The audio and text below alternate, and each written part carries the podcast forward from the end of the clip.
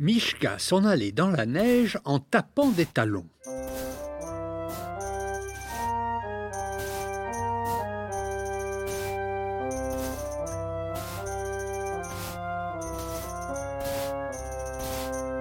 Il était parti de chez lui ce matin-là, comme le jour commençait de blanchir la fenêtre. De chez lui, c'est-à-dire de la maison d'Élisabeth, sa jeune maîtresse, qui était une petite fille impérieuse et maussade. Lui, c'était un petit ours en peluche, avec le dessous des pattes en velours rose, deux boutons de bottines à la place des yeux et trois points de laine à la place du nez. En se réveillant, il s'était senti tout triste et dégoûté. Élisabeth n'était pas gentille. Il lui fallait vingt-cinq joujoux à la fois pour l'amuser, et quand on avait cessé de lui plaire, il n'était pas rare qu'elle vous secouât et vous jetât d'un bout à l'autre de la pièce, tant pis s'il lui restait une de vos pattes dans la main. J'en ai assez d'être un jouet ici, grognait Mishka en se frottant les yeux de ses poings. Je suis un ours après tout je veux aller me promener tout seul et faire un peu ce qui me plaît, sans obéir aux caprices d'une méchante petite fille.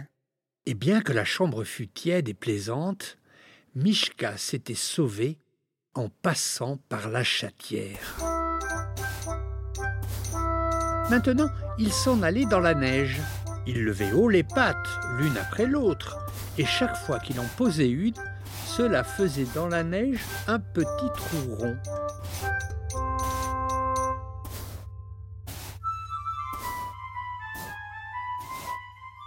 Or, depuis bien cinq minutes, un roitelet le suivait. Ces roitelets, ces farceurs, ça a la queue retroussée et ça sautille par-ci, par-là. On dirait toujours qu'il se moque de vous. Celui-là faisait piou piou dans le dos de Mishka et quand Mishka se retournait, vite il se laissait tomber dans un des petits trous ronds que les pattes de Mishka avaient fait dans la neige. Hum, disait Mishka. J'avais bien cru pourtant entendre. Et dans son trou, le roitelet mourait de rire mais tout de même, à la fin du coin de l'œil, Mishka l'aperçut. lui fit-il au nez en se retournant d'un seul coup. Pauvre roitelet, il eut si peur qu'en volant, il en mêlait ses ailes et que ce fut un miracle s'il ne tomba pas. Il se blottit sous un buisson et se tint désormais tranquille. Tradere-dera, tralala chantait Mishka en continuant sa route.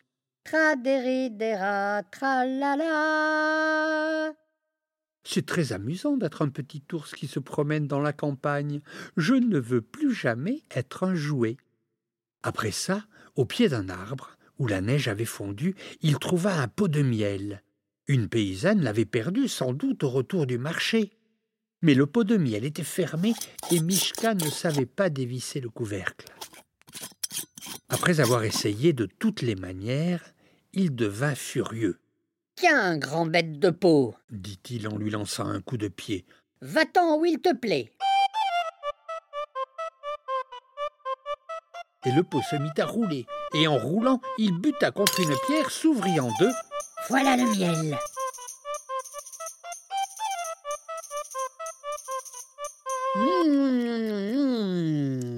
Faisait Mishka en se régalant. Que la vie est belle dans les bois. Jamais plus je ne serai un jouet. Ça non. Naturellement, quand il eut bien déjeuné, qu'il se fut bien frotté son petit ventre rond, il eut envie d'aller faire la sieste en haut de l'arbre. Il grimpa donc et s'installa dans les branches et dormit un bon coup. Quand il se réveilla, c'était presque le soir deux oies sauvages s'étaient posées à la cime de l'arbre pour se dégourdir les pattes, et on les entendait causer. Can, can, can, can C'est le soir de Noël disait l'une. Can, can, can, can c'est ce soir que chacun doit aider son semblable, secourir les malheureux et réparer les injustices. Tiens, tiens, je ne savais pas ça.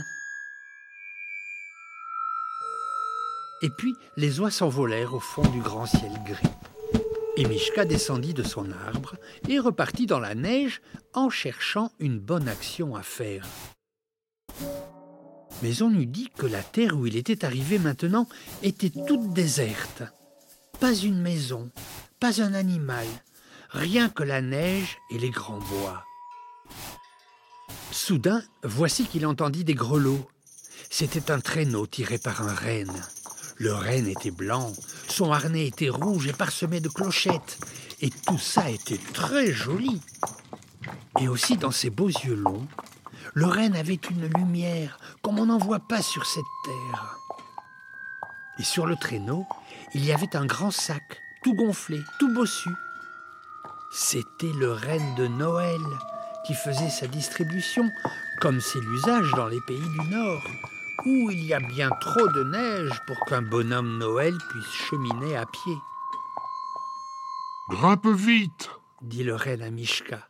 Tu m'aideras. Oh oh oh, ça c'est amusant. Le traîneau volait sur la neige. La nuit était venue, mais il y avait tant d'étoiles au ciel qu'on y voyait comme en plein jour.